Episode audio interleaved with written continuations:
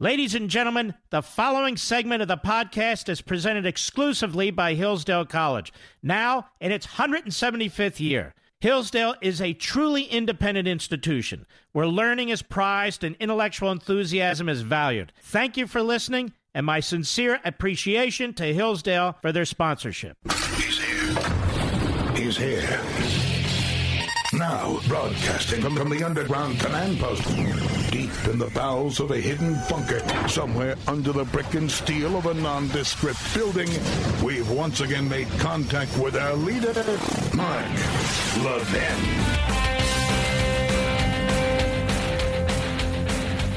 Hello, everybody. Mark Levin here. Our number 877-381-3811. 877-381-3811. We'll get into the impeachment trial a little bit later. Not too later. A little later. I do want to lead with Jerry Nadler on CNN two weeks ago, but then I want to get into a few other matters and then we'll circle back.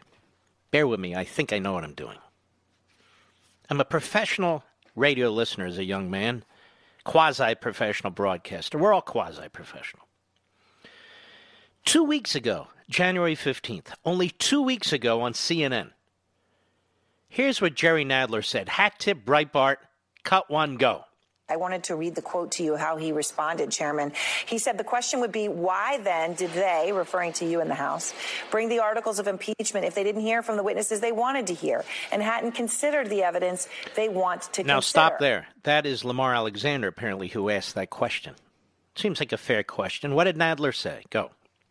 We brought the articles of impeachment because despite the fact that we didn't hear from many witnesses we should have heard from, we heard, we heard from enough witnesses to prove the case beyond any doubt at all. See, this, this is the problem.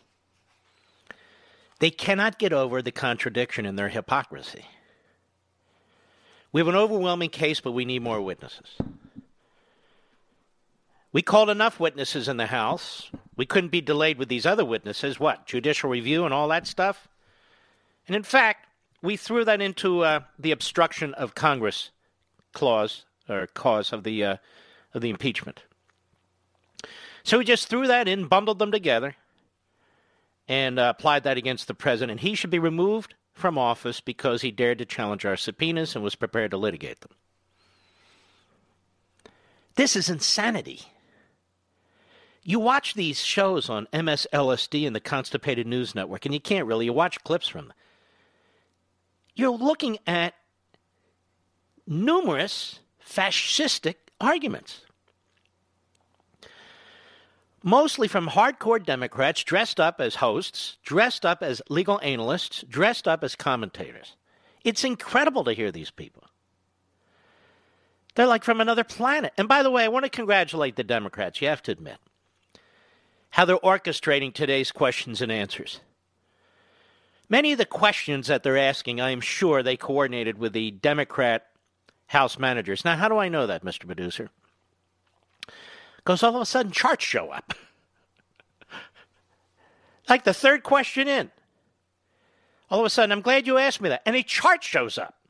Now, it's not like the chart is sitting there handy to use unless you know in advance because they've had a lot of charts and graphs.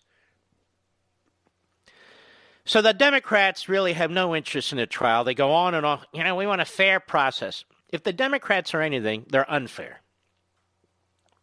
There is no fair process with these people. You know what they want. They want to hang Donald Trump by his feet in a telephone pole. That's it. Russia collusion. Was that a fair process? And the way they talk and the way they argue that the 2020 campaign is already a fraudulent campaign if Donald Trump wins. If the Democrat wins, it's the fairest campaign we've ever had. These are tyrants, making the arguments of tyrants. And I'll show you their mindset in a totally different context. Here's a piece at National Review by Zachary Evans. And the headline is Bernie Sanders plans to sign dozens of executive orders upon taking office. Quote, we cannot accept delays from Congress, unquote.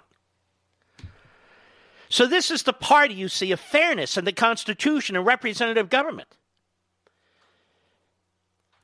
When these Democrats take control, as they have now in the capital of the, of the Commonwealth of Virginia, they are ramming through the left's social agenda, the rest, the left's gun control agenda. They are ramming through everything they possibly can with a one vote majority in the state Senate. One vote majority. And if they don't win a majority, then they rule by fiat. And then they'll talk to you about monarchies and dictatorships, and we can't have that sort of thing, ladies and gentlemen. These are the anti constitutionalists. They reject our founding. So, Bernie Sanders, the moment he hits the Oval Office, should he get elected, they're telling you now, he is going to rule immediately by executive order. That is presidential fiat. You have not heard a word about this today. You have not heard a word from MSLSD or the Constipated News Network about any of this. You've not seen any criticism in the editorial pages of the Washington Compost or the New York Slimes. The low IQ hosts on CNN and MSLSD, not a word. The legal analysts on ABC and the, not a word. Not a word you have to understand there's two sets of rules that they apply. Anything goes when it comes to them, nothing goes when it comes to us. And how many times have I said they use the Constitution to destroy it? And they use liberty to destroy it. This article says the Bernie Sanders campaign has outlined dozens of possible executive orders that Sanders might enact upon assuming office the Washington Compost reported. As we continue discussing the early work of your presidency and the progress we can make, below for review is a brief overview of executive actions you could take early in your administration, read a document reviewed by the Washington Compost. We cannot accept delays from Congress on some of the most pressing issues, especially those like immigration, where Trump is governed with racism and for his own corrupt benefit. They even sound like communists, don't they? This is how communists argue. They don't argue the facts or the substance. They try to destroy their opponent. And by the way, you can see them doing it all day long to Alan Dershowitz. Alan Dershowitz stepped out. He can't step out. If you're black or Hispanic, you're Asian, you're gay, you can't step out. You step out, they're to they're to smear you. They're to attack you. You're a woman, attack you. Several of the executive orders would reverse President Trump's policies on immigration, including an immediate halt of border wall construction, removing a limit on accepting refugees for asylum. That system's been played to the hilt. And reinstating the Obama era DACA program. Now, that is the greatest unconstitutional act by a president in decades. Other orders will include a ban on the exportation of crude oil to combat climate change. That'll destroy numerous oil companies, just so you know. And the severing of any federal contracts with companies that pay employees less than $15 an hour. See this brute force. And they'll have Obama judges and Clinton judges who will say, oh, that's fine. The same judges that ruled repeatedly against uh, uh, Trump. This isn't the first time that the prospect of enacting policies by executive order has come up in the Democratic primary. In a September primary debate, Senator Kamala Harris promised to instate gun control policies by executive fiat and knock fellow candidate Joe Biden for his refusal to do so. You can't do it by executive order any more than Trump can do things when he says he can do it by executive order. Biden had said of gun control policies before the debate. And it goes on. Now, there's some areas that a president can, of course, use executive powers and executive orders. But Bernie Sanders intends to govern by executive order because we can't wait. Just like in the House, we can't wait for judge, judges to adjudicate disputes between the two branches when it comes to our subpoenas. We can't wait for Congress to act. Now, that sounds like the Democrats in Congress. The Democrats in Congress can't wait for the courts. When the Democrats have the White House, they can't wait for Congress. and the Democrats in, in, uh, uh, on the courts can't wait for anybody. They seek to impose their agenda when they win a majority or if they don't win a majority. This spectacle you see in the United States Senate, where the president's lawyers are absolutely fabulous. Don't listen to these dunderhead who think they're smarter, who've never done this before. You know, I would have argued. Who gives a crap what you would have argued? They're doing a great job and they're going to be successful. But my point to you is this the Democrats have poisoned what's going on in the Senate, this Senate trial. They've poisoned our media. They've poisoned academia. They've poisoned our society. And they intend to do a hell of a lot more of it. All right, I'll be right back. Mark Levin.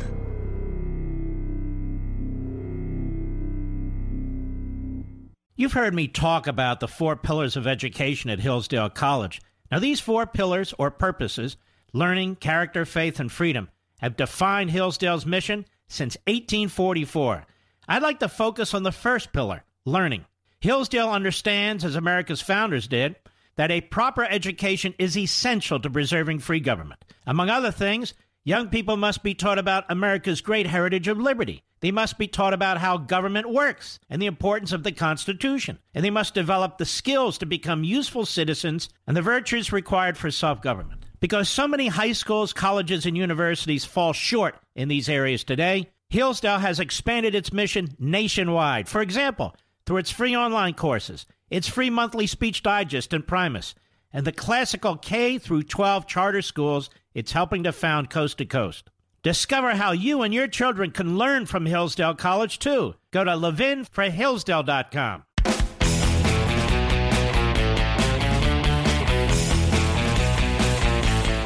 Those of you who monitor this program, especially the friendlies, and you'll post things that I say from time to time, which we greatly appreciate. I want to thank you for that. I want to say something now that I hope you will post as I've been watching this trial as much as I can in between the various responsibilities I have. These debates about witnesses, these debates about documents that are classified, these debates about subpoenas.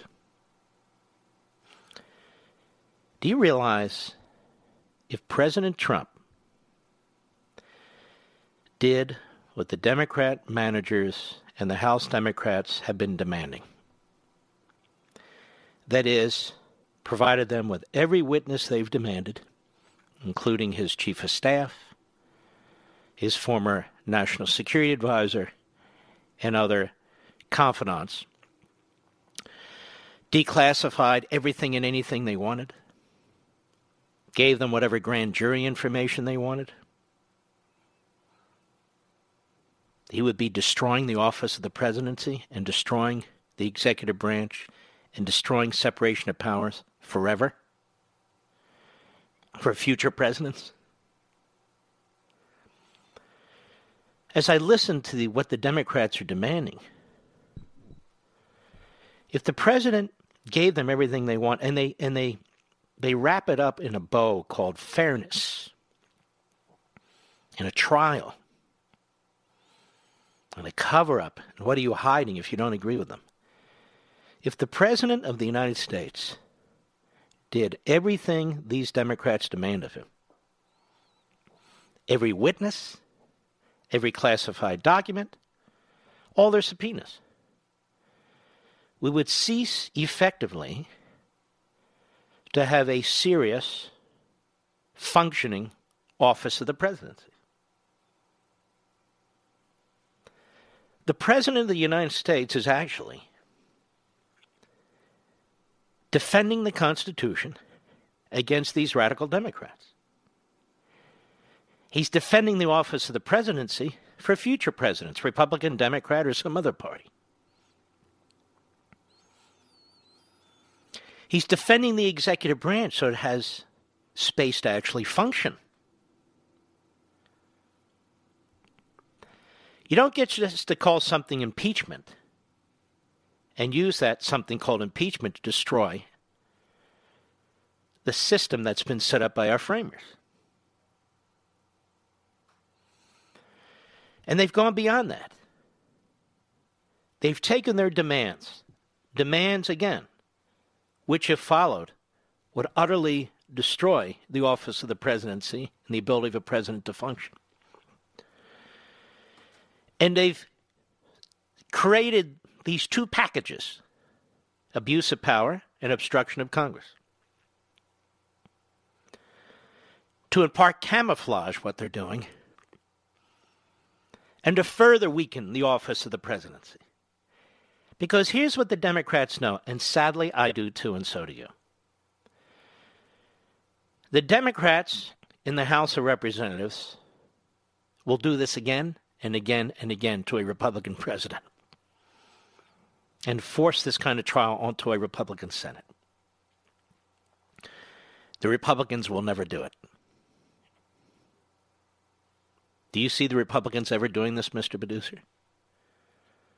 They will never do it. We're above this, you see. That's what they'll say. And that's what Pelosi knows, and Schiff knows, and Nadler knows, and that's what Schumer knows, and the other reprobates. So it's a one way street. I'm just telling you the truth. I've already heard some Republicans say, we would never do this. The Democrats will point to Clinton. Well, you know, if a president commits 11 felonies, that's a whole other story.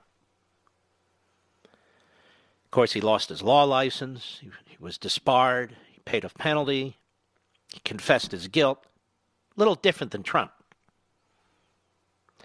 But that's what's going on here.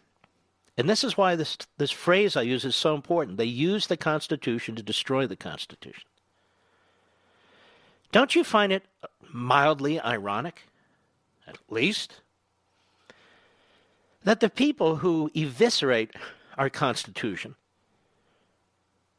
and their surrogates in the media, like the New York Times and others, tell us the founders were slave owners and white supremacists, therefore dismiss dismiss them, dismiss our history, trash it, or 1619 project in the New York Slimes. That now they claim to defend the Constitution. They're very concerned, and they start quoting the founding fathers and the framers, many of whom were slave owners. But they keep quoting them to opposite effect. Now, the framers were really smart. Believe it or not, they were smarter than Nancy Pelosi and Nadler and Schiff. And they really cared about this country they had established. Abuse of power. Don't you think if they meant abuse of power, they would have put it right there in the impeachment clause?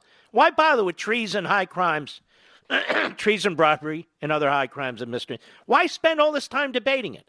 Just say maladministration, abuse of power, and abuse of Congress. There, you're done with it.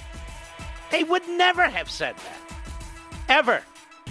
They were trying to create a system of co equal branches balanced off against each other. They didn't want to tip the scale to the House of Representatives. They created the House, but they were somewhat concerned about it as well. I'll be right back.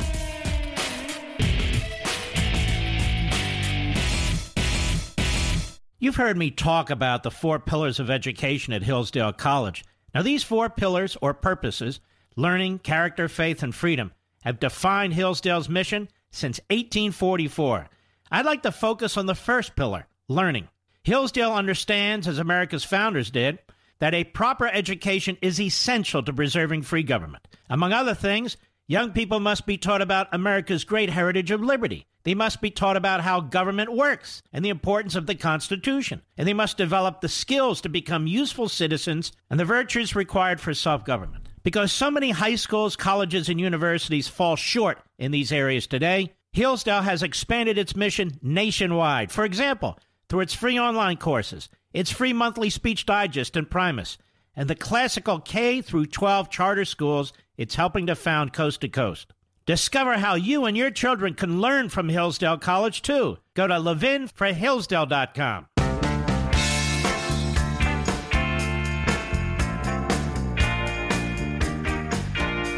When Mark Levin was a kid, his teachers didn't like his snide sense of humor. Today, they still don't like it. Call Mark Levin now at 877 381 3811.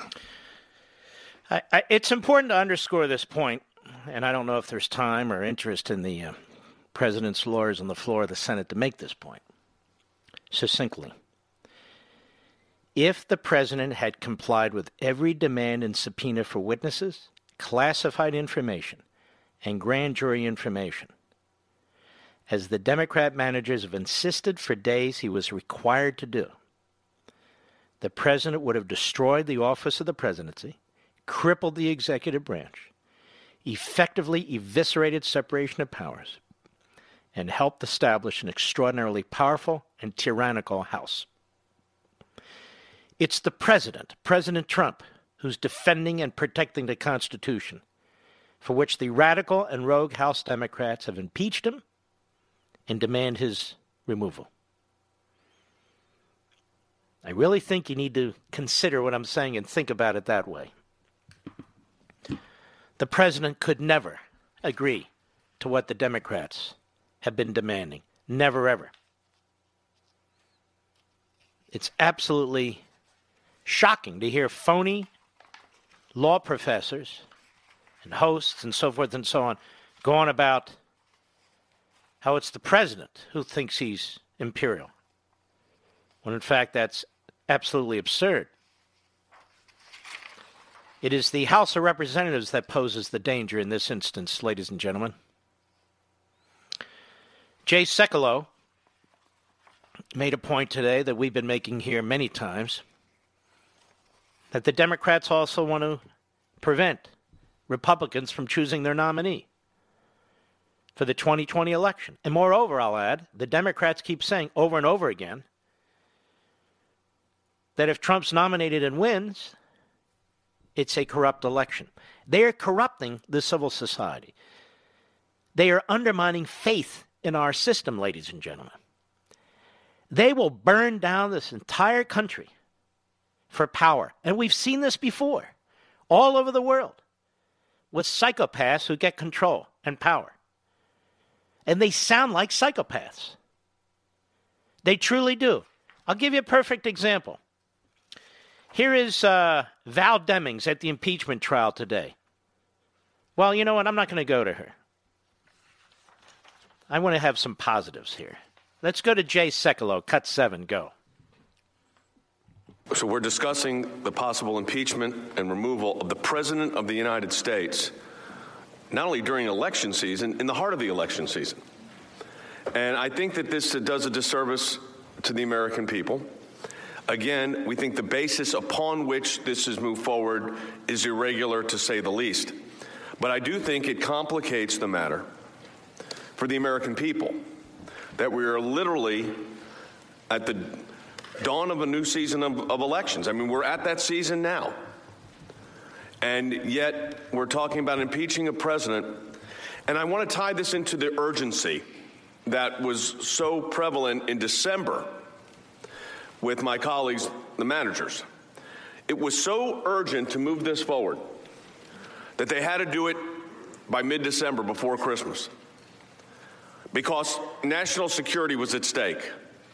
And then they waited 33 days to bring it here. And now they're asking you to do all the investigation. Although they say they, you know, proved their case, but still need more to prove it. Of course, we believe, and I, I want to be clear here, that their entire process was corrupt from the beginning, and they're just putting it on this body. But to do it while the American people are selecting candidates for nomination to be the head of their party, to run as president of the United States. Some of you in this very room. And to talk about the removal of a president of the United States, I think that's all part and parcel of the same pattern and practice of irregularities that have taken place with this impeachment proceeding since the beginning. Mm-hmm. He's exactly right. And then Cipollone, outstanding White House counsel, and Sekulow's outstanding. These guys have really been terrific. This is exhausting what they're having to do. Cut eight, go. We've never been in a situation where we have the impeachment of a president in an election year with the goal of removing the president from the ballot. Now, let's stop for a second. This is the point we made first on this program, I believe, early this week. I think it was last week, actually. That the purpose here is to prevent the President of the United States from even running for reelection. And you actually have Democrats in the Senate who are seeking the nomination of their party who will be voting, you watch, not only for witnesses, but for the removal of a president in order to prevent him from running against them. Shocking. Shocking to tell you the truth. Go ahead. Before, that is the most massive election interference we've ever witnessed. It's domestic election interference. It's political election, election interference, and it's wrong. They don't talk about the horrible consequences to our country of doing that. But they would be terrible. They would tear us apart for generations, and the American people wouldn't accept it. Let me tell you what the Democrats and the media are doing in a significant way. They are infuriating you. You are fired up. I know this because I hear you. I have a radio show, I have a TV show, I have a digital TV show. Nobody has more access to more people than I do, quite frankly, in these different forms. But listen to this from the Associated Depressed ABC NORC poll GOP more fired up for 2020, Democrats anxious. Oh.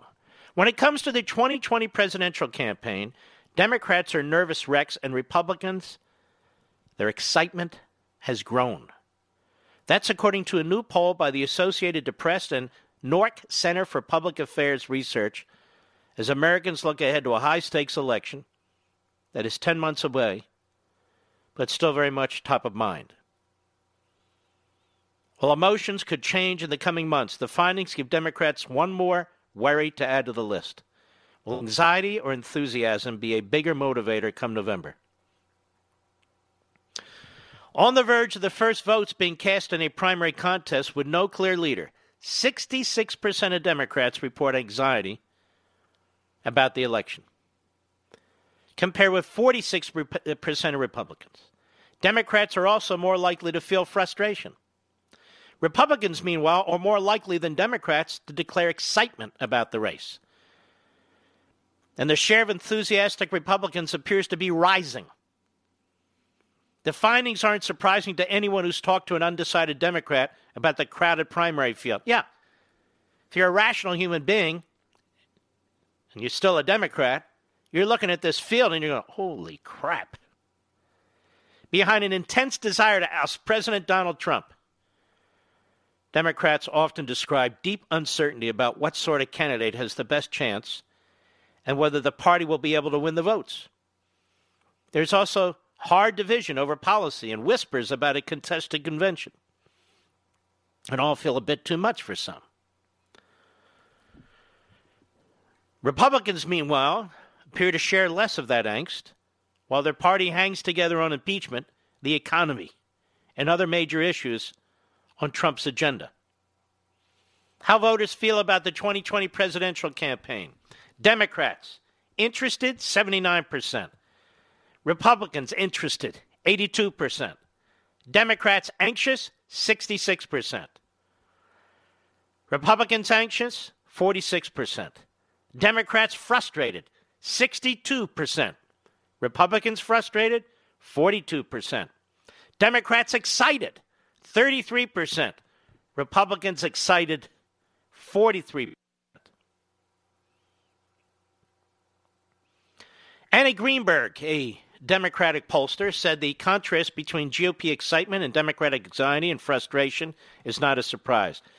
Of course, she's spinning. That's fine. They can spin all they want. But, ladies and gentlemen, take nothing for granted. We must treat this campaign and this election like we're way behind because everything is at stake. Everything is on the table. The Democrats are running on a hard radical, statist, socialist agenda. Even the phony moderates among them. And they are serious. Again, I live in the state of Virginia, but look what's happening in Virginia. A conservative state under Republicans and Democrats for decade after decade after decade after decade. One election where they have a one vote majority in the Senate. They're taking the most radical left agenda. It could be from California. It could be from New York City. And they're imposing it on the people as fast as they can. As fast as they can. They don't have, on the Democrat side, people like Susan Collins or Mitt Romney or Lisa Murkowski or Lamar Alexander. The list goes on. There are none of them. And many of these Democrats expect to be one termers, and I call them kamikaze Democrats. They're on a mission. Is Susan Collins on a mission to do anything other than get reelected? Mitt Romney, what's his mission? Self aggrandizement? Lisa Murkowski, who was handed her seat by her father, what mission is she on? And they will do anything to get power and keep power. And when we're in power, like we have a president, He's not allowed to be president. Every waking minute, they've tried to destroy him, remove him, attack his family, attack his businesses, attack his staff. Every waking minute. They get to rule. Nobody did this to Obama. Oh, there was heavy criticism. Nobody went after his daughters. Nobody went after his, his lovely wife. He took hard criticism, as every president does. The Republican Party didn't move to remove him from office. He didn't get hundreds and hundreds of subpoenas. I'm just telling you. While I read you these polls from time to time, it's not only a long way off. The fact of the matter is, we're going to have to do more than we've ever done. You can't just vote, even though you must. You're going to have to bring five or ten people with you. You're going to have to plan ahead. You are an army of millions. If you just bring a few people with you who haven't voted before, who will vote the right way, we will win. They will lose. I'll be right back. Mark Levin.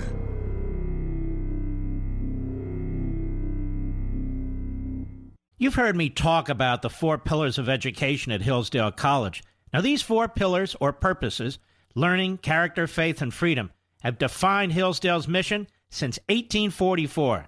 I'd like to focus on the first pillar learning. Hillsdale understands, as America's founders did, that a proper education is essential to preserving free government. Among other things, young people must be taught about America's great heritage of liberty. They must be taught about how government works and the importance of the Constitution. And they must develop the skills to become useful citizens and the virtues required for self government. Because so many high schools, colleges, and universities fall short in these areas today, Hillsdale has expanded its mission nationwide. For example, through its free online courses its free monthly speech digest Imprimis, and the classical K through 12 charter schools it's helping to found coast to coast. Discover how you and your children can learn from Hillsdale College too. Go to levinforhillsdale.com.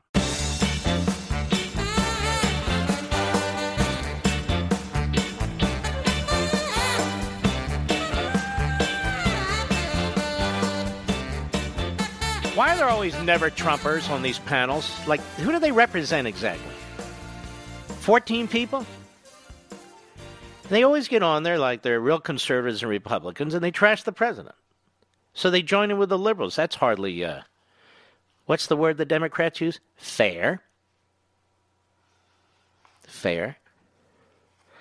I mean, these never Trumpers aren't even in the game here, and the game is to defend the country and the Constitution from th- people like Bernie Sanders and Elizabeth Warren, among others. And what are they doing? They're shooting us in the back. Oh, George Conway. George. George Conway. He's so important. Whatever George Conway says, man. It's up on the Drudge Report. It's, it's on CNN, MSNBC, those circles. Wait a minute. George Conway said it? Oh, my God. Not the George Conway. George Conway? I mean, the guy's a, a complete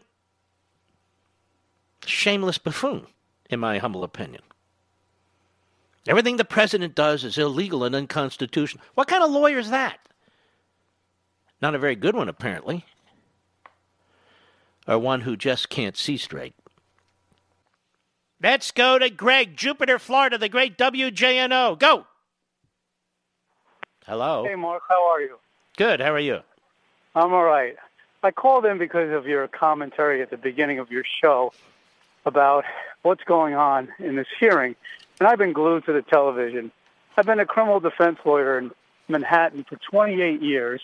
Wow. I happen to be on vacation down in Jupiter, Florida. But I'm appalled at the way Justice Roberts is conducting these hearings. Mm-hmm. Now, when you have a question and answer period, it's not the opportunity for one side to ask questions of members of the same side so they can embellish their answers. It's the opportunity to get to the truth. And as Mhm. justices have said, cross examination is the best tool to get to the truth. But here's the problem. When they set the rules up originally in the Senate, they didn't say, and they didn't set the rules up where the Chief Justice can make that decision, or even more, where that kind of procedure would be followed. It was up to each senator, group of senators, to ask the question and to direct it to one or the other team or both. That's what they did up front.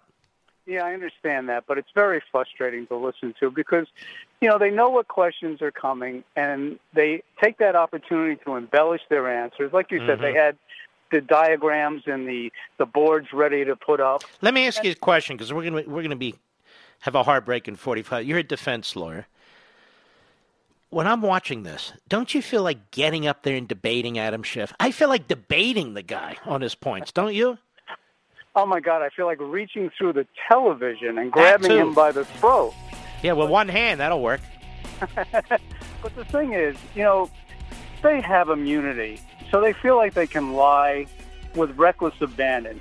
But he's still an attorney, and attorneys are under the oath to tell the truth 24 hours, seven days. Apparently not. All right, Greg, I really appreciate your call. Thank you. We'll be right back.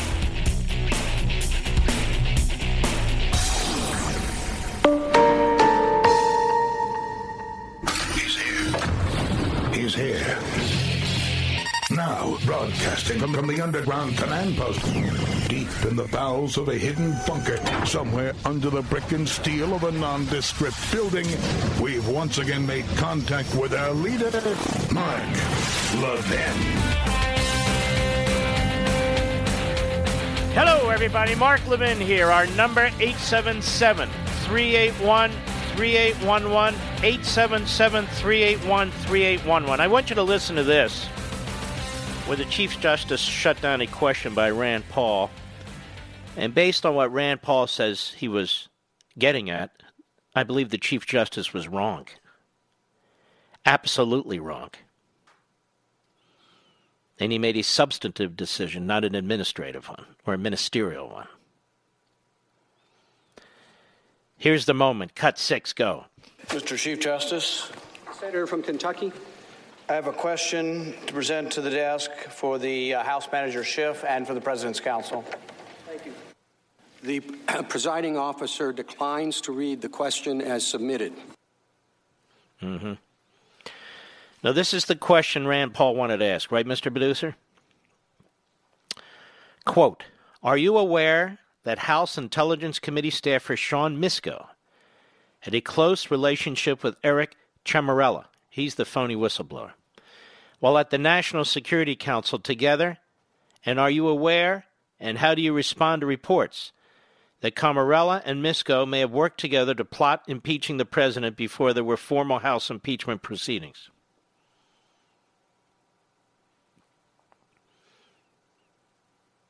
Now, Roberts' response is as you heard. He declined to read the question as submitted. Now, ladies and gentlemen, we have an individual who's been plotting to take down the president now for some time. He was a holdover from the Obama National Security Council. He was a CIA operative detailed to the National Security Council by the CIA, Brennan. He had a close relationship with the vice president then, Joe Biden. His two former colleagues, who also left the NSC and they joined Adam Schiff's staff, one of whom he was particularly close to. This fellow, Sean Misko. And it's Misko, it's believed, that he met with about two weeks prior to filing his so called whistleblower complaint, which had no first hand knowledge, which was the setup to this entire impeachment spectacle. The idea that Eric Ciaramella's name cannot be mentioned. C I A R A M E L L A. In the course of an effort to impeach, excuse me, to remove the President of the United States. And that the Chief Justice of the United States, that's the title, not the Chief Justice of the Supreme Court, it's in the Constitution, that the Chief Justice of the United States declined to read the question as submitted because he is self censoring. Means he's in effect doing the work of the Democrats in this regard. And the Democrat Party press. There was absolutely nothing wrong with Rand Paul's question, and as a matter of fact, it was a good question. A very good question where the senators trying to get to the bottom of how this thing began. Now they want witnesses, they say. Well, they want witnesses, or it's a cover up, it's not fair. The idea that even the name of the CIA operative who triggered this in collusion with Schiff and his staff that this cannot be pursued while they want to pursue every nutty conspiracy theory and imagined conspiracy theory they can come up with is unacceptable to me. I believe the Chief Justice of the United States was way out of line. Way out of line. Enough of this self censorship. On the floor of the Senate? Doesn't the president at least have a right to know who's making an accusation against him? Every other defendant does. No other defendant in the world would have to deal with this. So here was the question again Are you aware that House Intelligence Committee staffer Sean Misko had a close relationship with Eric Ciaramella? And Mr. Ciaramella, I've said this repeatedly. I've said it to your lawyer who has apparently gone underground with you. You're welcome to come on the program and deny that you are the so called whistleblower, and I will publicly withdraw my comments and apologize to you. I've said it over and over again. And his lawyer, Mark, what is it, Zaid? He's gone too. We don't hear from them anymore. And now, by the way, Rand Paul's being trashed by the Democrats. So who's being trashed by the Democrats? Rand Paul's being trashed by the Democrats. Alan Dershowitz is being trashed by the Democrats. And by the Democrats, I mean the media, too. Are you aware that House Intelligence Committee staffer Sean Misko had a close relationship with Eric Ciaramella while at the National Security Council together? And are you aware, and how do you respond to reports that Ciaramella and Misko may have worked together to plot impeaching the president before there were formal House impeachment proceedings. That question is right on. You're trying to use the Chief Justice to go through the back door to expose the whistleblower, who's in grave danger. You know who's in grave danger? The president. You know what's in grave danger? The Republic.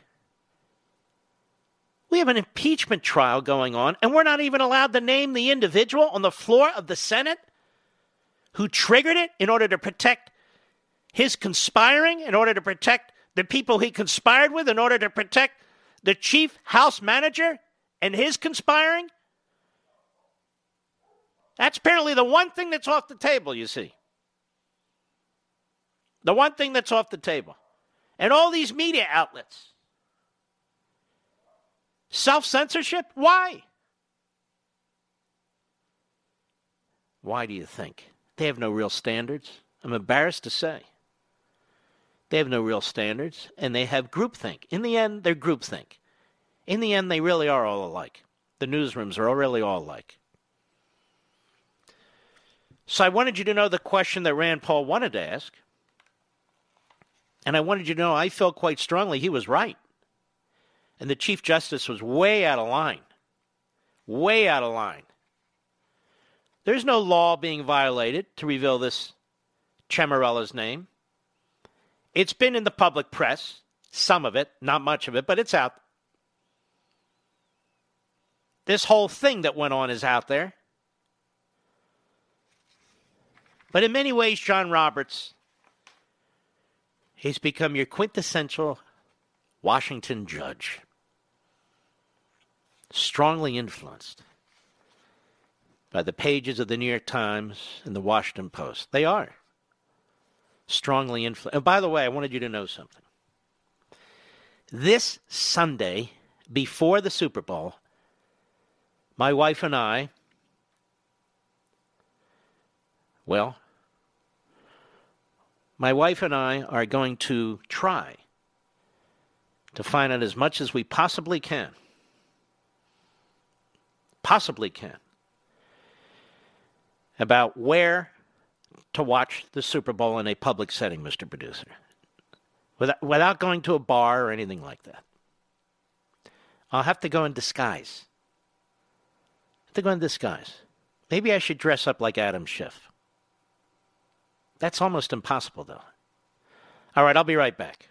Mark Levin.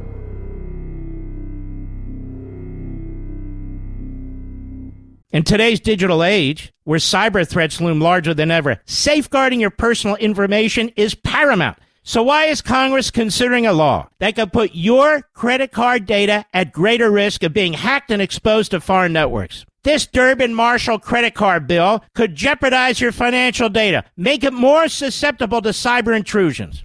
It's a controversial bill that proposes a shift in billions of dollars worth of consumer transactions to payment networks that lack the robust security measures consumers rely on. Who could possibly want that? Well, the answer woke corporate megastores seeking to inflate their multi billion dollar profit margins. The Durbin Marshall credit card bill will undermine our safe and convenient payment systems and endanger your data security. It's time to take a stand. Visit electronicpaymentscoalition.org. Make your voice heard. Tell your senators to oppose the radical Durbin Marshall credit card bill, paid for by the Electronic Payments Coalition.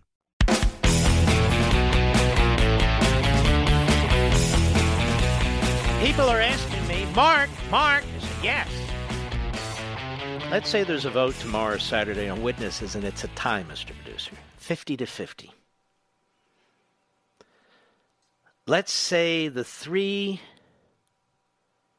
Rasputins, Svengalis. What words can I use to make sense? Benedict Arnolds, anti constitutionalists, Romney, Collins, and Murkowski vote with Schiff, Schumer, Nadler, and the rogue Democrats. What happens? The vice president's not allowed to vote, Mr. Producer. Well, some people are saying the Chief Justice would vote. There's nothing in the Constitution about the Chief Justice voting. He's not a member of the Senate. Why would he need to vote? What happens if there's a 50 50 tie is that the motion fails. A tie is a tie.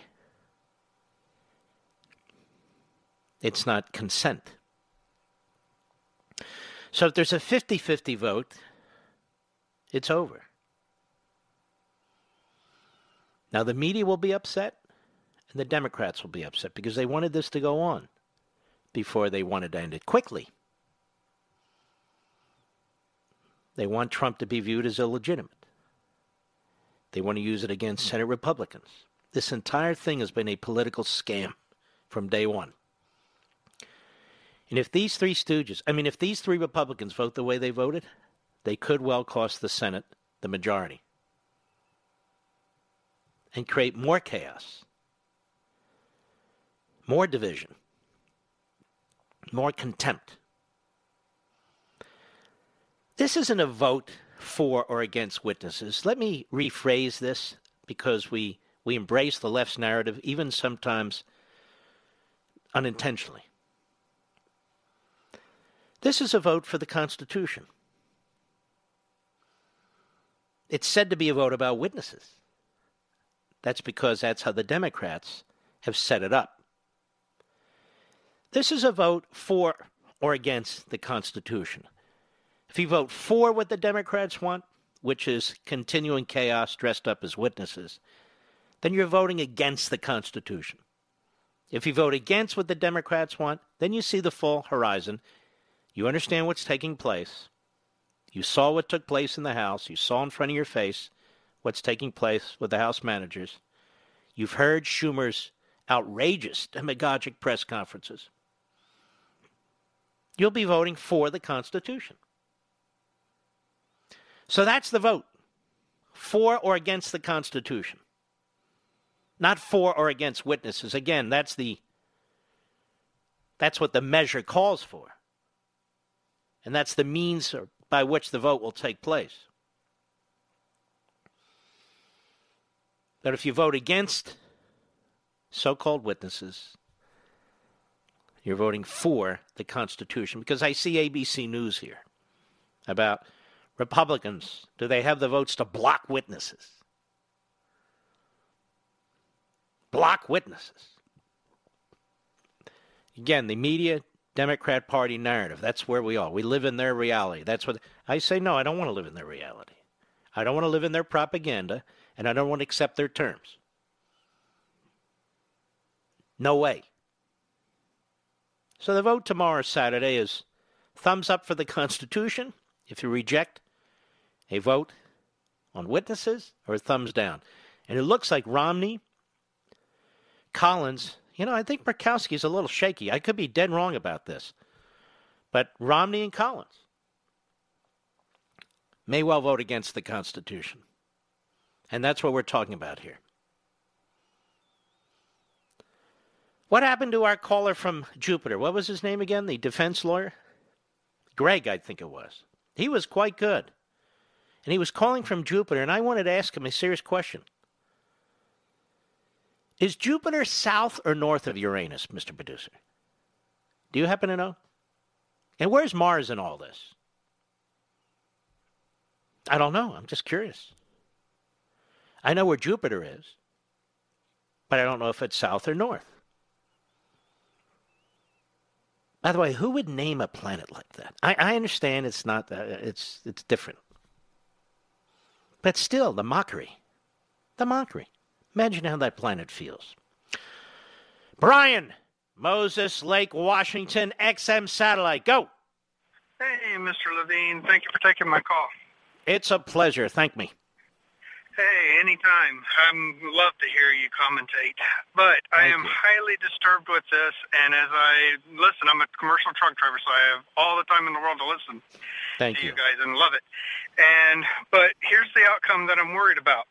What if the Democrats get what they're trying to accomplish? They they get Trump out of this. They get the Republicans out of the picture. Now they're back in the White House.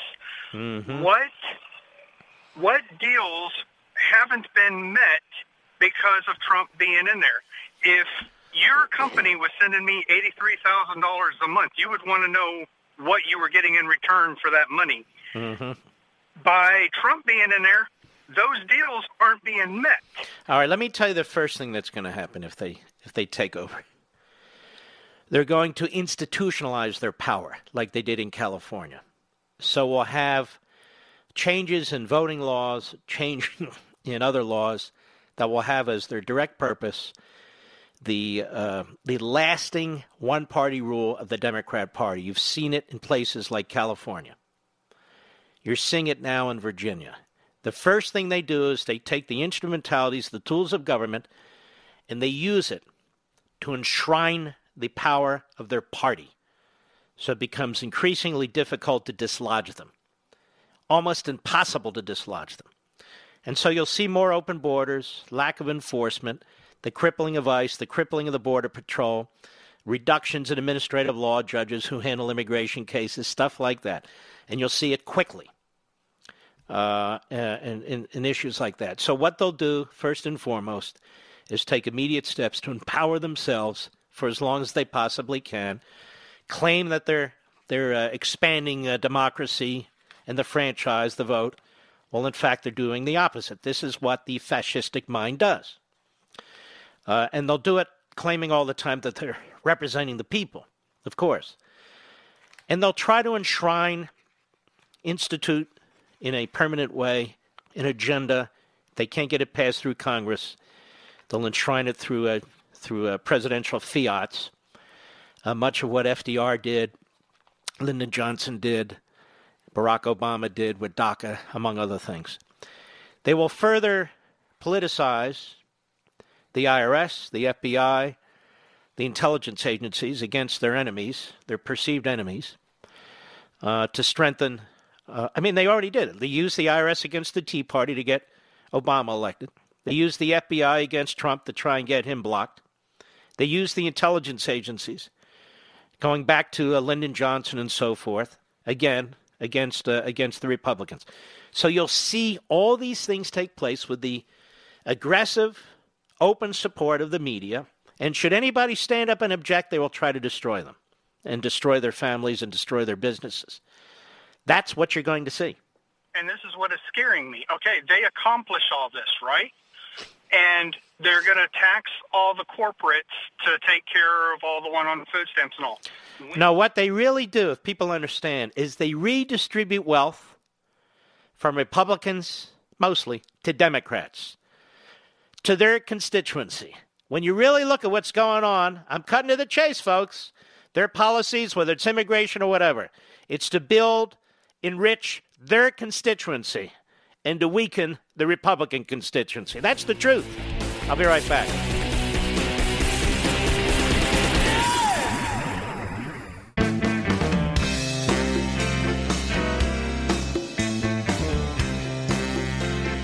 Mark Levin, radio's Principled patriot. Call in now at 877 381 3811. You know, folks, I, I'm actually starting to steam during the break over uh, what the Chief Justice did with Rand Paul's question. More, more I think about this. This whistleblower, so called, started this whole thing. At least he was the avenue through which Schiff and the Democrats operated. And I would love to ask the Chief Justice of the United States a question. Does he know of any other court in this country? Any kind of court in this country? Where it is justified on any grounds to prevent the accused from confronting the accuser?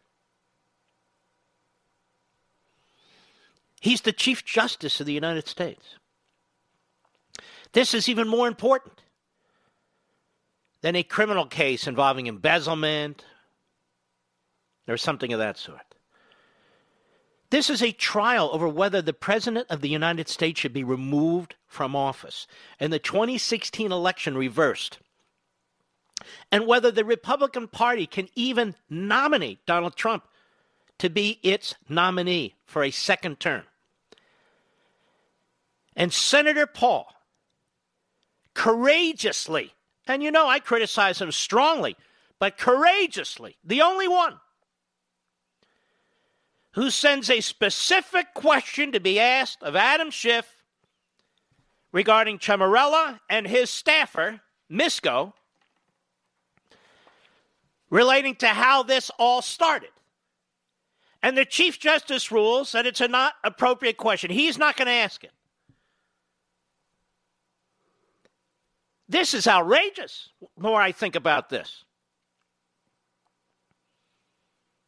Why isn't the Chief Justice? Why doesn't he allow the question? Because the Washington Post hasn't used the guy's name? Why is that? It's not his job to censor. It's not his job to toe the line. The United States Senator asked a question, followed the rules of the Senate, there's nothing in those rules that say this is off limits. The initial, main, celebrated accuser of the President of the United States that the Democrats used to trigger this entire sham. A senator had some legitimate questions. And the Chief Justice Chief Justice refuses to read the question. The presiding officer declines to read the question as submitted.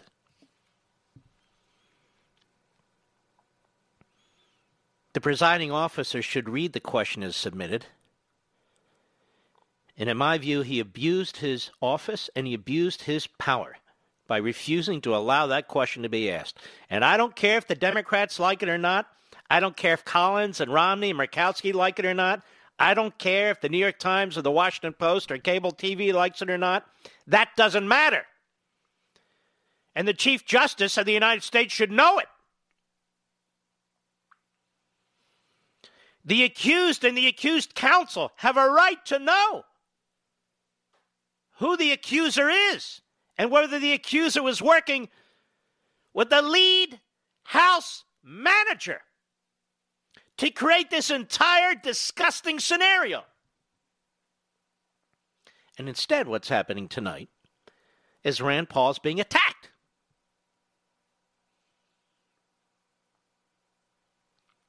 What a joke of a process. Honest to God. What a joke of a process as this is being treated. And John Roberts blew it big time. Big time. And even there, the Democrats have gone back and forth depending on what strategy they think will work. Adam Schiff said, "Oh, we're going to have a public hearing with this this whistleblower. My God, he's going to blow Trump right out of the water." Then his lawyers get nervous. And then Schiff is exposed as a big mouth liar for lying to the American people. I, I we don't know who this is, you know. My staff and I, we never spoke to him, but his staff did speak to him. Schiff is lying now, telling you he doesn't know who it is. Ladies and gentlemen, it was in Real Clear Politics. Paul Sperry wrote a long piece about it. I read it to you on the air, and others have too. How can you miss it? What do you mean you don't know who it is?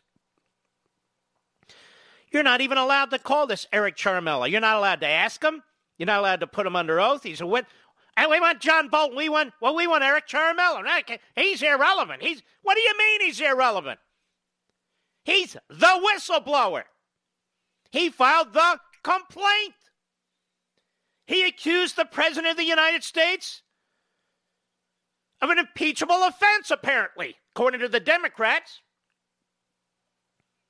Well, we got all the information we need, the Democrats say. Who cares what they say? The defense or a senator doesn't have to go by what Nadler and Schiff say. This guy started the whole thing. You're not allowed to name him on the Senate floor. The Chief Justice obstructs a question from Rand Paul. The hell kind of circus is this? We have to have witnesses. We have to have witnesses. Just not that one. And just not Hunter Biden. And just not this one. And just not. And they go on. This isn't fair. I heard this idiot Angus King, named after a cow. Parents must have hated him. He's an independent, don't you know? You know what he said? We don't have any witnesses. The president has not been exonerated. So even with a Senate trial, president's not exonerated. If he wins 2020, the election is fixed. Ladies and gentlemen, we better get more people to the polls and ram this down their throats because I'm going to tell you something. If they win the next election, it's not only doom for the country, doom for your children and grandchildren. They will become even more tyrannical, more fascistic. And so will the media when I say they. Let's go to Jim, Las Vegas, Nevada, Sirius Satellite. Go. Hey, great one. You're right. I got a uh, quick comment. Uh, yes, when, yes. Uh, President Trump, when President Trump runs re-election, maybe Roberts can retire with Ginsburg. That yeah, would be that's not going to happen. Oh, I know. I was just. I mean, retirement. Oh, well, wishful thinking. Yeah. But my question is, so the president has the power to do executive order, yes? And uh, Well, it depends what it is. Oh, well, that was my question. So uh, you have the executive order, and Obama did. Look, the, let me just tell you how it works at the White House, having been there. An executive order, what do they look at? It depends on the facts and the, and the circumstances. You don't use executive orders in lieu of lawmaking. So the president looks at the precedent, the use of executive orders in the past, which really were heavily used, quite frankly, in the past, but really starting with Franklin Roosevelt, who was in many ways fascistic. Many ways. His use of the IRS, his use of the FBI, uh, his abuse of the Supreme Court. I could go on and on and on. And of course, the left loves him. Why? Because he started this whole process of democratic socialism. Really, Woodrow Wilson did, but obviously FDR used the occasion of the Depression to advance it beyond beyond anybody's imagination. Now that said, so executive orders were initially intended to direct the executive branch to implement a regulation that affects a rule rather that affects the executive branch or a statute that affects the executive branch. Here's an executive order in terms of a more of administrative application. And it grew from there. There are gaps in the law. So presidents began using executive orders to fill the gaps. Or there are contradictions in the law. One law contradicts another. So a president might issue an executive order for that. There may be budgetary allowances, like the President of the United States has moved some funds from X to Y, which have been permitted in the past, and he'll do that.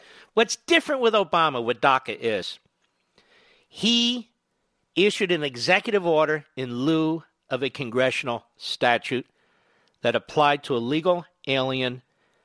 They're not really children, anyone under the age of 30 something or not, and defied Congress and bypassed Congress and the Democrats were thrilled with it. They thought it was great. While they run around attacking Trump, claiming, oh, look at this, he could be a monarch. Let me ask you a question, my friend. Does a monarch allow a special counsel to investigate him? Oh, absolutely not. Does a monarch allow a so called Congress to investigate him?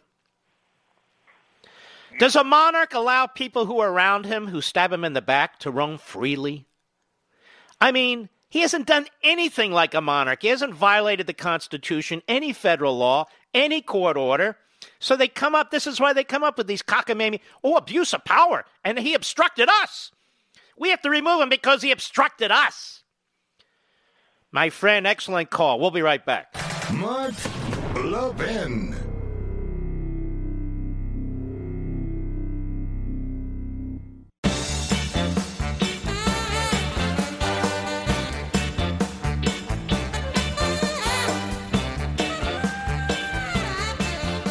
We have the uh, the latest last minute desperate hysterical effort by Adam Schiff and his party, which we'll discuss a little bit this hour and more into the next hour. Here's their proposal. So this will be all over the front pages of the media and debated. Oh yes, this will be the issue that the news regurgitates.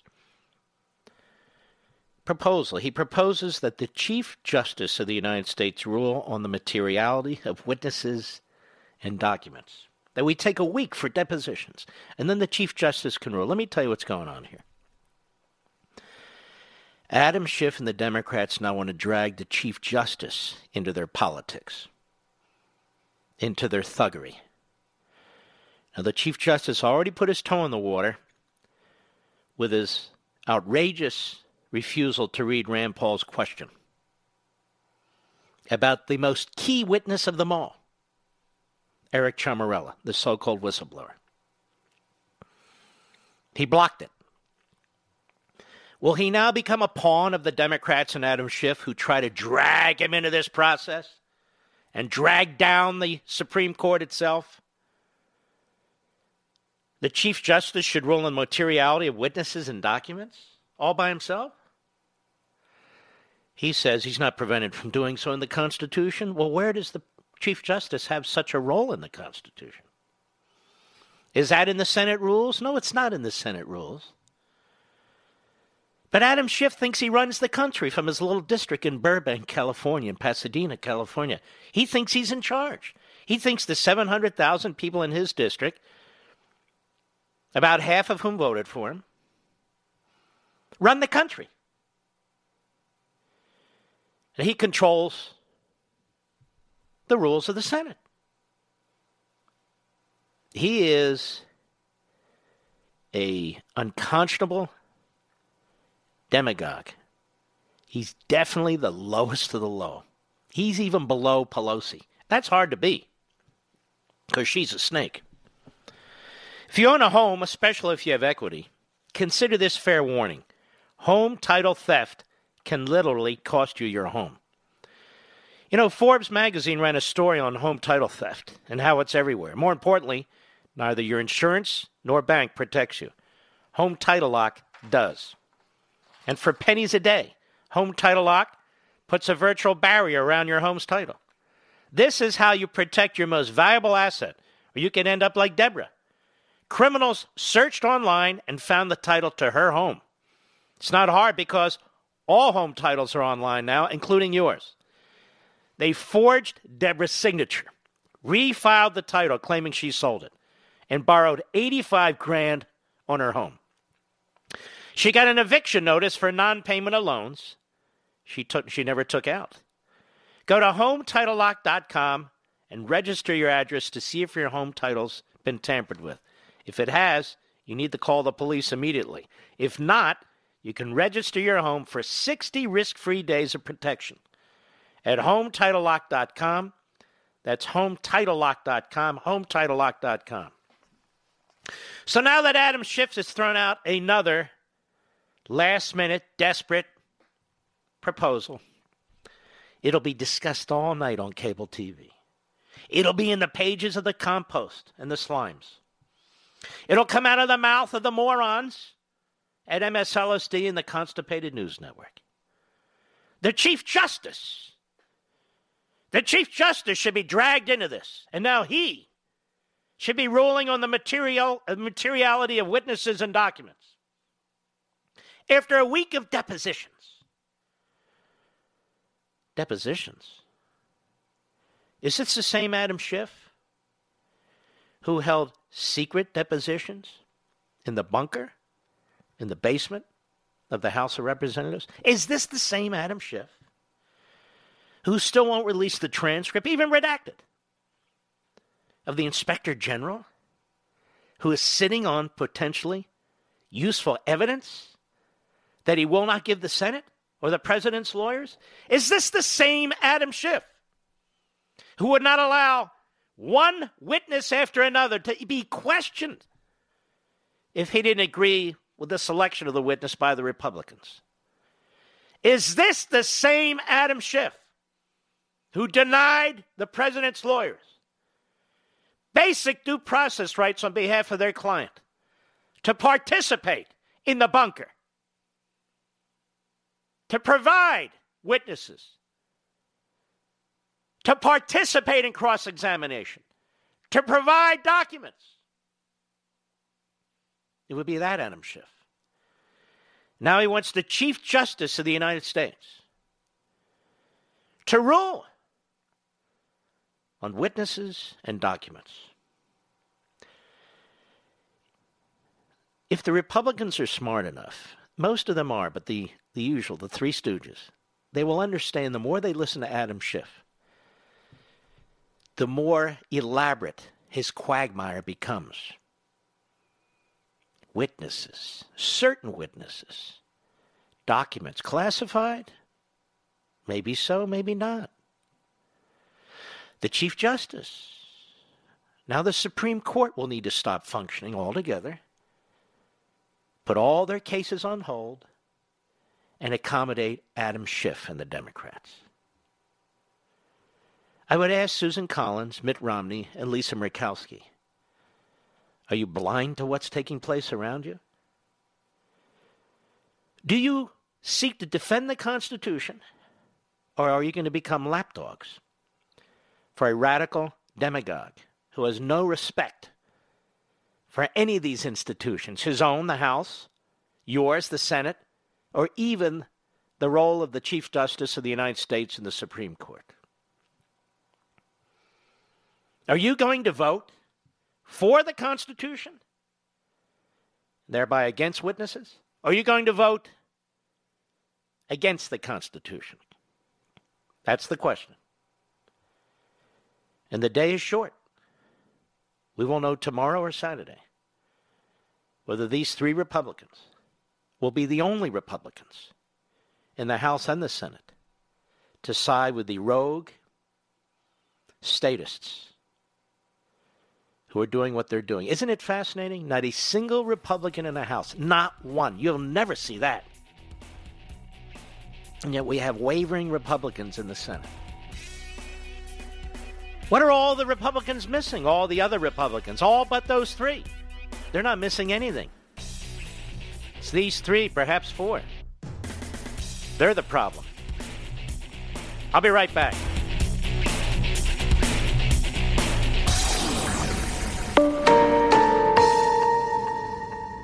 He's here. He's here.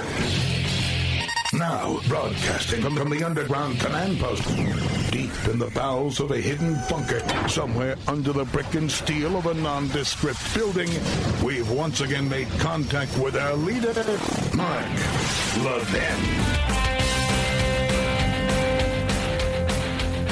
Hello, everybody. Mark Levin here. Our number, 877 381 3811. 877 381 3811. Do any of you donate to Club for Growth?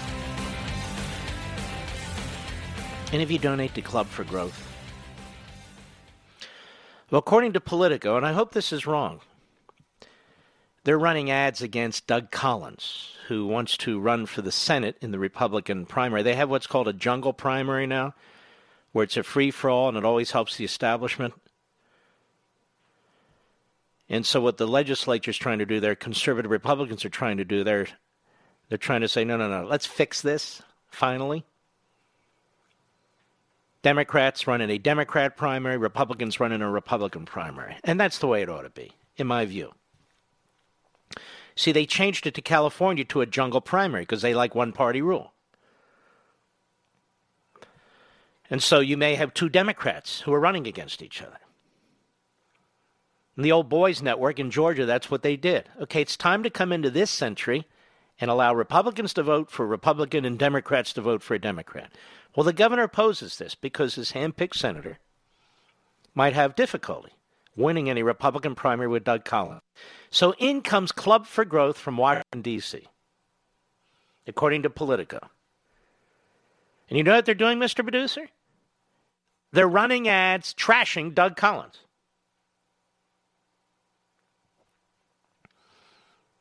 They won't even just stay out of it. They're running ads trashing Doug Collins.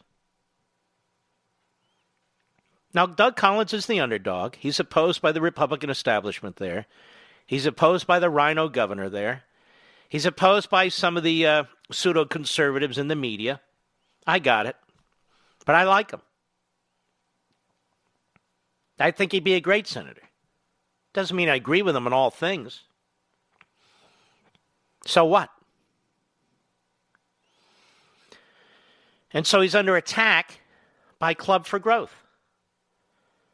And I would just tell my friend, who I've known for decades, who runs Club for Growth, I hope you'll rethink this. Because I could never support you when you go into a primary process, a jungle primary, and you trash the conservatives who've been standing up for the President of the United States on the House Judiciary Committee. Shame on Club for Growth. If Politico's right, if they're wrong, I'll pull back. And I'll say they were misleading. But if they're right, and you know if they're right, Georgia, if Club for Growth is trying to knock down his reputation, shame on them.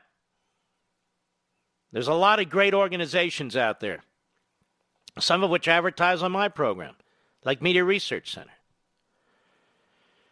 Great institutions like Hillsdale College. They're all looking for support. Then you can decide. It's free country on who you're going to support and not. They've asked me to speak several times at their events. I think I spoke at one, actually. I'm always offered honorarium, Mr. Producer. And you know what I say? No. If it's a conservative group and I want, want them to succeed, I don't need honorarium. I don't speak to any corporate entities. First of all, I got a lot to do, and I have family. There's, there's no time. Anyway, I hope that's misinformation, but if it's not, I'm going to revisit this further uh, because I think it's appalling. I really do. Now, you've heard of Tlaib. Rashida Tlaib, or as the CNN MSNBC types like to call her, one of the first women of color Muslims in the House of Representatives. That's very good. But she's a vicious bigot and anti Semite, and she continues to attack men and women of color who are Jews. And she doesn't get a hell of a lot of attention for that on the Constipated News Network. They're very upset, you see, with the Secretary of State for daring to push back on a left wing hack National Public Radio reporter who tries to set up the Secretary of State. And he lets her have it. Oh, you can't do that. She's a woman, they say. Now, wait a minute. I thought we're supposed to ignore genitalia, number one. I supposed to, I also thought we're supposed to have a level playing field with the, the genders that we're not supposed to recognize, number two. But whatever you do, don't push back on a liberal woman, apparently. Ah, they can go to hell. We'll say and do what we need to. So Tlaib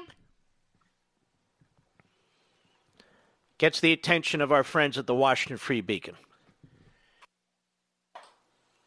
A Muslim community leader accused of having financial ties to Hamas donated to Representative Rashida Tlaib's campaign last month, records show.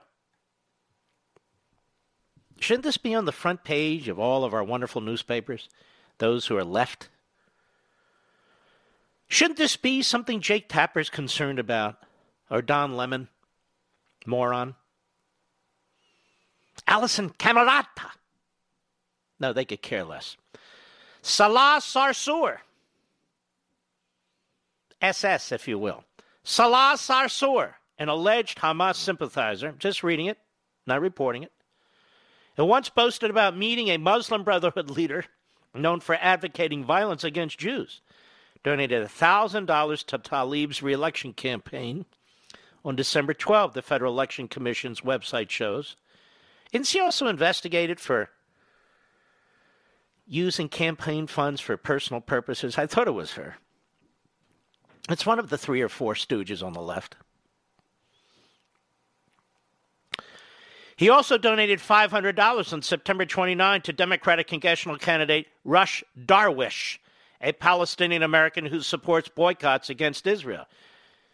Boy, that Democrat caucus getting worse and worse. Sarsour is a national board member of American Muslims for Palestine, a group the Anti Defamation League has described as the leading organization providing anti Zionist training and education to students and Muslim community organizations in the country. What a swell organization. Sarsour has been an outspoken critic of Israel. He once posted on his Facebook page in support of radical Egyptian preacher Yusuf al Qaradawi. Al Qaradawi has advocated terrorism against Israel and has been linked to the Muslim Brotherhood, an extremist organization designated as the terrorist group as a terrorist group by several countries.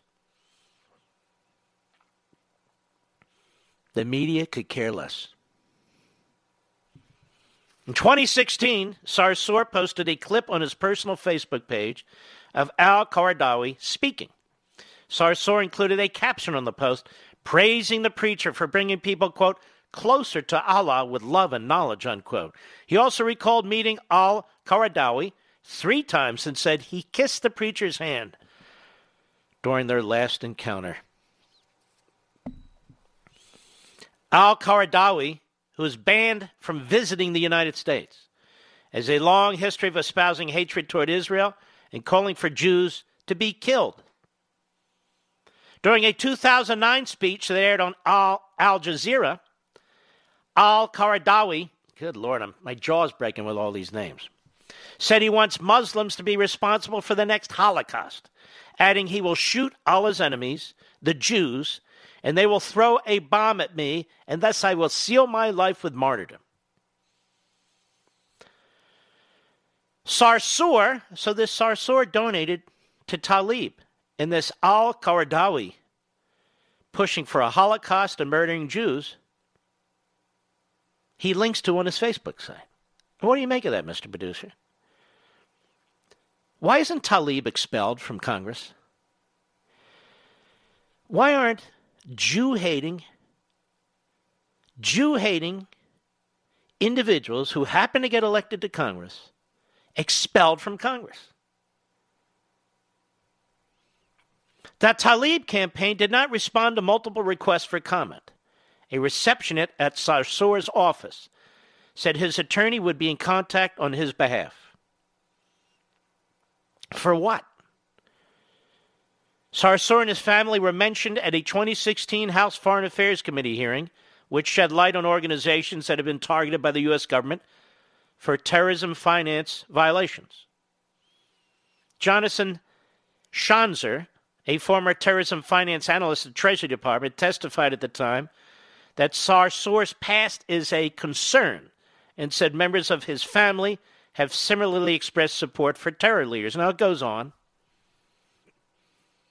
and I'm going to assume the reporting is accurate. If it's not, then Mr. Sarsour is free to come on the program, and Congressperson Tlaib is free to come on the program and tell me why I'm wrong to read this.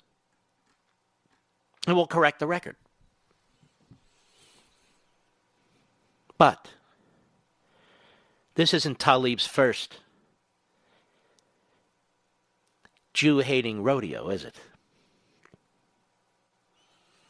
She's a sick bastard. Absolutely sick.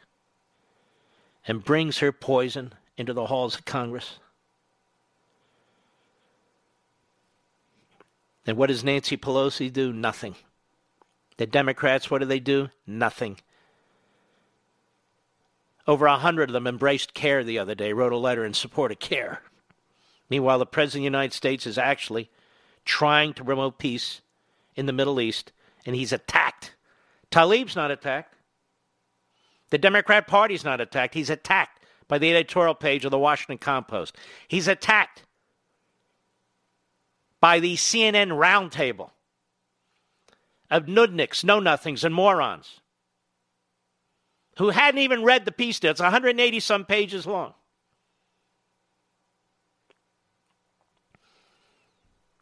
And mostly ignoring Every now and then they throw it in there so they can say they covered it, mostly ignoring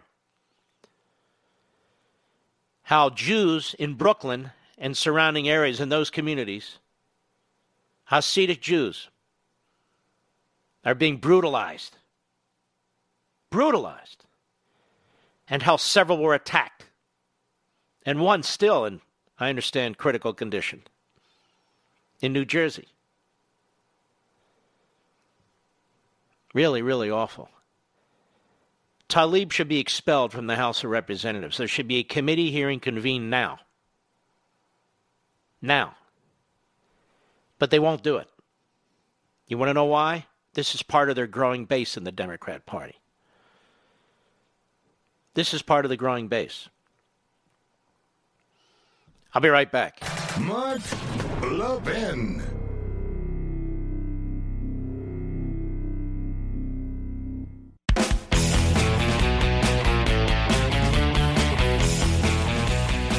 By the way, this is breaking. Paul Sperry, who is a great reporter over there at Real Clear Politics, Real Clear Investigations, I should say, he's tweeted the following The one witness transcript Schiff won't release out of 18.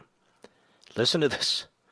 Talks about Schiff and the whistleblower, and how the inspector general, who, by the way, is an Obama holdover, who facilitated the whistleblower, failed to investigate prior contacts between the whistleblower and Schiff's staff.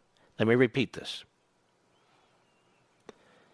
The one witness transcript Schiff won't release out of 18 talks about Schiff and the whistleblower and how the inspector general, an Obama holdover who facilitated the whistleblower, failed to investigate prior contacts between the whistleblower and Schiff's staff.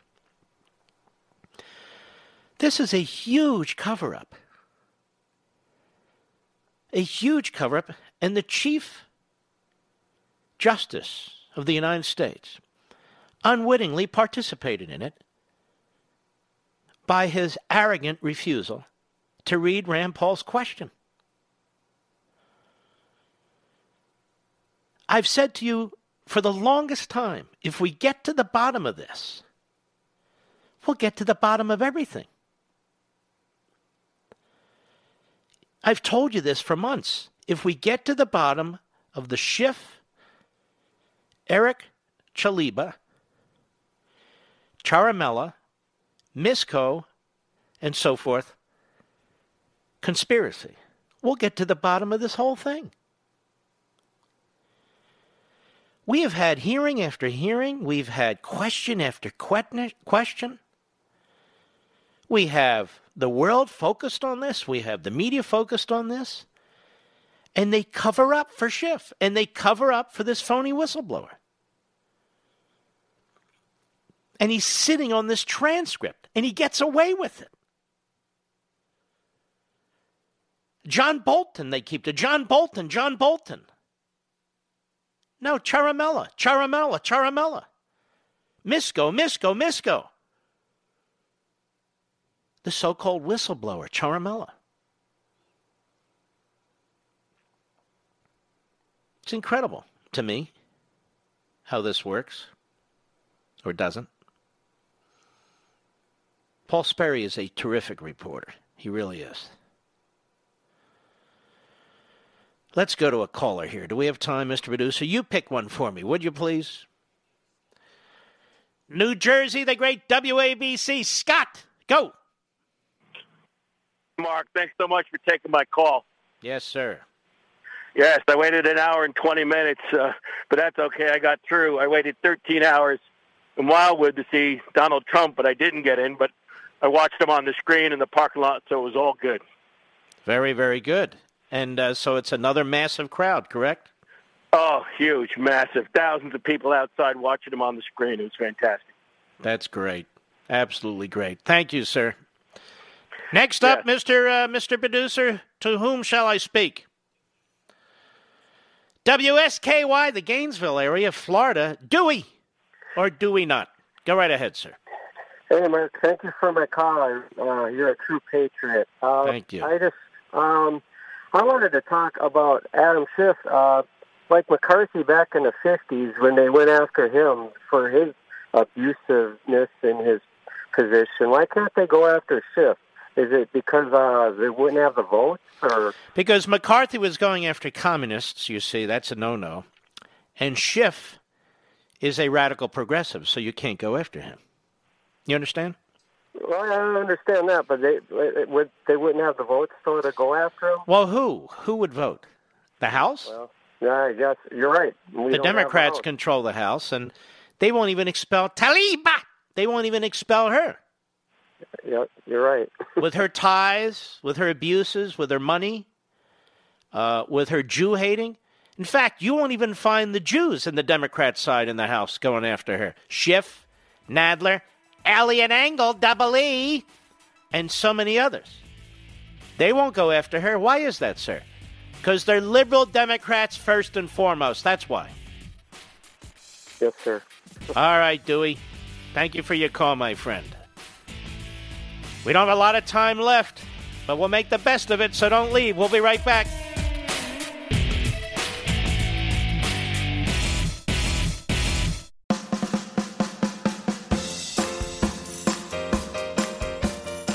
Mark Levin, the voice liberals fear most. And you can call Mark at 877 381 3811. There are a lot of great conservative organizations out there doing some incredible work, but I want to take a minute and talk to you about the MRC, or as I like to call them, America's Media Watchdog. When you think of the MRC, you should think of one thing truth. For over 30 years, the Media Research Center has had one mission to provide reliable, fact driven information about the media because the American people deserve the truth. Unfortunately, we don't get the truth from the media today. Just look at their shameful coverage of impeachment. Impeachment cheerleaders in the media will do anything to take down the president. If you think about it, they're the ones that started pushing for impeachment even before he was inaugurated. And that's why the work of MRC is so important. They're the tip of the spear in the fight for truth in journalism. And they provide ammunition for all of us who are fighting this battle. And I want you to learn more about the MRC, and we have a special web address for you, so I hope you'll write it down mrclevin.org. M-R-C-L-E-V-I-N.org. If you care about this country, and you do, if you care about the truth, and you do, you should go to mrc.levin.org and learn more. That's mrclevin.org, M-R-C-L-E-V-I-N.org. All right. We have a friend of mine, Rabbi Shmuley Boteach, who is a uh, radio man of his own, uh, a man about the world, and I wanted to get his take on the uh, president's peace plan. Rabbi, how are you, sir? Thank God I'm well, Mark. And I have been listening to you, no joke, for 20 years. Yeah. Ever since you started your Sunday show on WABC New York. I Wow. so well. I'm I ain't kidding. 20 years. Man, oh man. So you remember when I had hair and I was blonde? I remember when you were uh, as sexy as you are today. You haven't changed. Well, Rabbi, uh, the the president's plan is being panned by the Washington Post, by CNN, and it's endorsed by the Israeli government and by six or seven Arab governments. It's not endorsed by Iran, the Palestinians, and Turkey. What do you make of all this? Well, I uh, you know I know the authors of the peace plan, and I and I know how patient they were and how much they listened in trying to bring about a vision for peace. And I watched Jason Greenblatt as he crafted uh, this plan over three years. I'm not surprised it's being panned because it it favors Israel's security concerns. And it acknowledges that the Palestinians have unfortunately, Mark, not really been reliable partners for peace. The 1993 Oslo Accords led to thousands of Israelis blown to smithereens on buses. The Gaza withdrawal of 2005 led to three wars. So Israel is rightly concerned about any kind of territorial concessions, and even with the very, with, with the, even with the best friend we've ever had in the White House, Donald Trump, best friend Israel's ever had in the White House by far, there's still some concern about the creation of a Palestinian state, albeit in this plan it's a very demilitarized state. But even with all of that, it's amazing that the mainstream media would condemn a plan that seeks to bring peace to a region that has none. And let me just say one final thing. The day the plan came out, I was actually in Auschwitz for the 75th anniversary of the liberation of Auschwitz. Israel is a tiny country surrounded by genocidal enemies. To the north is Hezbollah, dedicated to wiping Israel out. To the east, I'm sorry, to the west is Hamas, dedicated to the genocide of the Jewish people. To the east is Iran. So Israel has to be very concerned, and we're lucky to have a strong friend in the White House. You know, uh, in terms of this plan, I guess what bothers me most is most of the critics here in the United States uh, would support a plan, as you as you kind of allude to here, that would severely weaken Israel's security, making it virtually impossible for it to defend itself, while creating a militarized terrorist state much larger, much more powerful than what we see in the Gaza Strip. And what is it about the American left and the American media that promotes such a, uh, a viewpoint? Well, I think it's what I call underdogma, and uh, underdogma is whoever is. Do you remember when you used to have that intro to your radio show of Underdog? I love that because I used to watch oh, it yeah. as a kid. Yes. And uh, the underdogma says that whoever is the weaker party is automatically the more moral party. So because the Palestinians uh, don't have, uh, I don't know, uh, Apache helicopter gunships or uh, Cobra helicopter gunships, they have to be the, the righteous party. Of course, Israel is really the underdog because you're talking about 6 million Jews surrounded by 400 million Arabs. And for most of Israel's 70 years of existence, they've been committed to Israel's destruction. Listen, this is the first time that we have a president who has really had Israel's back completely and utterly. We've never really had a friend like this. But let me also say that even in the Trump peace plan, there are still some concerns, even among the president's allies. Look, Mark, it takes a little leadership. The constant incitement, the fact that, that the Hamas charter actually calls for the murder of every Jew on earth, including from where I'm speaking right now in California. It, that's not only about killing the Jews in Tel Aviv. And that's why I say, even with this plan, we need to be very careful. Having said that, I think with, with President Trump, he is going to hold their feet to the fire. Look at what he did. You, you and I were supposed to have this conversation two weeks ago, and I had to go to uh, uh, to Poland for the 75th anniversary of, of the liberation of Auschwitz. At the time, um, Donald Trump killed Qasem Soleimani, and what he did was show the Iranian leadership. If you continue to pay for terrorism and kill people, we're not going to go after the foot soldiers anymore. We are going to decapitate the leadership. And now look at how well Iran is behaving. They are terrified of Donald Trump. Even even Khamenei himself knows he can be a target. Because once we demonstrate that we will boldly go after the terror leadership, you begin to see terror governments falling in line because Khamenei's not really religious. He's a snake oil salesman. He's a faker. He's a total religious fraud. This is all about stealing money and controlling his people and shooting protesters in the streets. This is not about any real ideology. It's about pure power, money, and mafia-style corruption. Shmuley, my rabbi friend, I want to thank you. You're very, very powerful in your views, and I want to thank you, and I agree with you completely.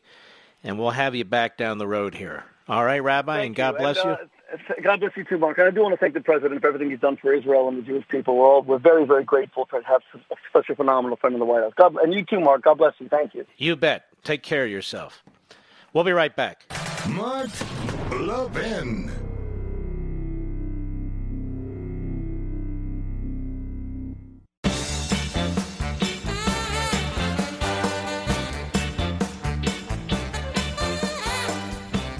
You know, uh, hiring is challenging, but there's one place you can go where hiring is simple, fast, smart, and growing businesses connected to qualified candidates. Yes, that's where you need ZipRecruiter.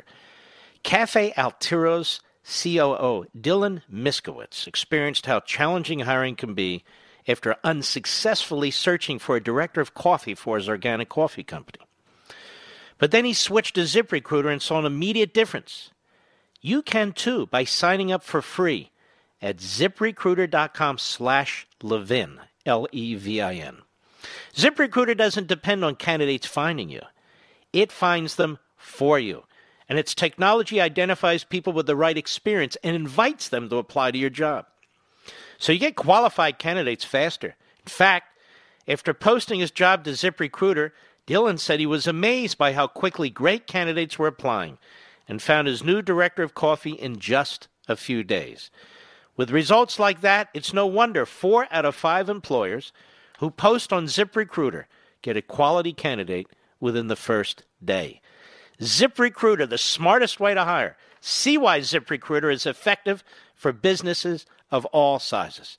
Try ZipRecruiter for free, for free, at our website, ziprecruiter.com slash Levin. That's ziprecruiter.com slash L E V I N, ziprecruiter.com slash Levin. Now, you've heard me talk about the four pillars of education at Hillsdale College.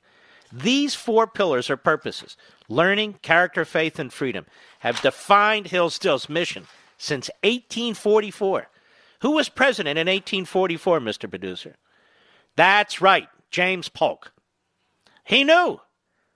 I'd like to focus on the first pillar learning. Hillsdale understands, as America's founders did, that a proper education is essential to preserving free government. Among other things, young people must be taught about America's great heritage of liberty. They must be taught how our government works and the importance of the Constitution. They must develop the skills to become useful citizens and the virtues required for self government, because so many high schools, colleges, and universities fall short in these areas today. Hillsdale has expanded its mission nationwide, for example, through its free online courses, its free monthly speech digest, Imprimis and the classical K through 12 charter schools it's helping to found coast to coast. This is a magnificent institution. You know who would be proud of Hillsdale College? Socrates. Socrates, Plato's teacher. Discover how you and your children can learn from Hillsdale College too. At levinforhillsdale.com, L E V I N for Hillsdale.com, Levin for. Mr. Producer, to whom shall I speak? 870 AM, the great KRLA, where we are live and national. Lee in California, the LA area. Go. Hi. When I heard Roberts shut Rand Paul down, Appalling. I immediately thought of what he did with Obamacare. And I thought to myself, he didn't only shut Rand Paul down, he shut the American people, including moi, down. Mhm. And, you know, this is. He may be the Chief Justice, but he's a mediocre Chief Justice. None of these people seem to rise to the to their office as as was founded. Uh, and I don't know how we got there, but we're. But anyway, I'm really frustrated about that because that's the first. Have you heard anybody else? And I don't know, I don't listen to the others routinely, that's for sure. Have you heard anybody else come to the defense of Rand Paul in the face of this? I have not, but I'll tell you something. I haven't listened to anybody today. But and you know, Rand Paul, I don't always agree with Rand Paul. Me but I neither. have to tell you, he's the kind of he's the kind of guy. He says things that make me a little bit crazy, and then he says something that's really, really on target. I agree. And here he was, on target. And for the Chief Justice of the United States to shut down that question when it goes to the heart of how this entire matter was triggered, and a senator wants to know an answer, for him to interpose himself and obstruct the answer is really appalling to me. Doesn't even ask the question. Exactly, and the reason that I call you is number one because you you have the you have the the, the microphone, the bullhorn. But I hope that other I'm not a genius, but I hope other people realize what I just you know we're triggered triggered. I hate that word. Realized what I realized when I heard him, thinking back to to the biggie of Obamacare, among other things. Uh, so if they didn't hear it now, they've heard it. If they didn't hear it before or realize it before, they hopefully realize. it. All right, Lee. Very well stated. By the way, Nancy Pelosi's still around, the Grim Reaper. She had a press conference today. You aware of this? Was she able to complete words and sentences? I don't know. Let's listen to the words of wisdom and profundity that are prayerful Speaker of the House spewed. Cut 11, go. The president's team is there to dismantle the Constitution of the United States. And some of them are even Ah, lawyers. shut up, you idiot. You fascistic buffoon. You should talk. You don't even like the Constitution of the United States. Your party doesn't. Your ideology doesn't. And I'll challenge anybody on this. Where's Professor Tribe? Professor Tribe? Laurence Tribe, are you out there, Laurence? Uh, Laurence, are you anywhere to be found? Uh, Laurence Tribe? Uh... Cut 12, go. When this is over, do you think that President Trump will be chastened and understand that he's got a Congress watching him? Or will he be emboldened because the Senate will have acquitted him? Wow, what a question, Mr. Reporter. Was that fed to you by Nancy Stretch Pelosi? What did she say, Mr. Producer? Not be acquitted. You cannot be acquitted if you don't have a trial. And you have Oh, so we're going to have a corrupt election if Trump wins. And when Trump's acquitted, he's not acquitted. This is a sick, sick, vile person who just destroys our institutions, who does not accept outcomes she disagrees with, whether it's a Senate trial, whether it's a, a, a uh, an election for President of the United States. I'm telling you, I'm right. She's fascistic, fascistic, fascistic, fascistic. That's four times, media. You might want to repeat that. Ladies and gentlemen, we salute our armed forces, police officers, firefighters, and emergency personnel, but not fascists. See you tomorrow, right here, and God bless each and every one of you. Thank you.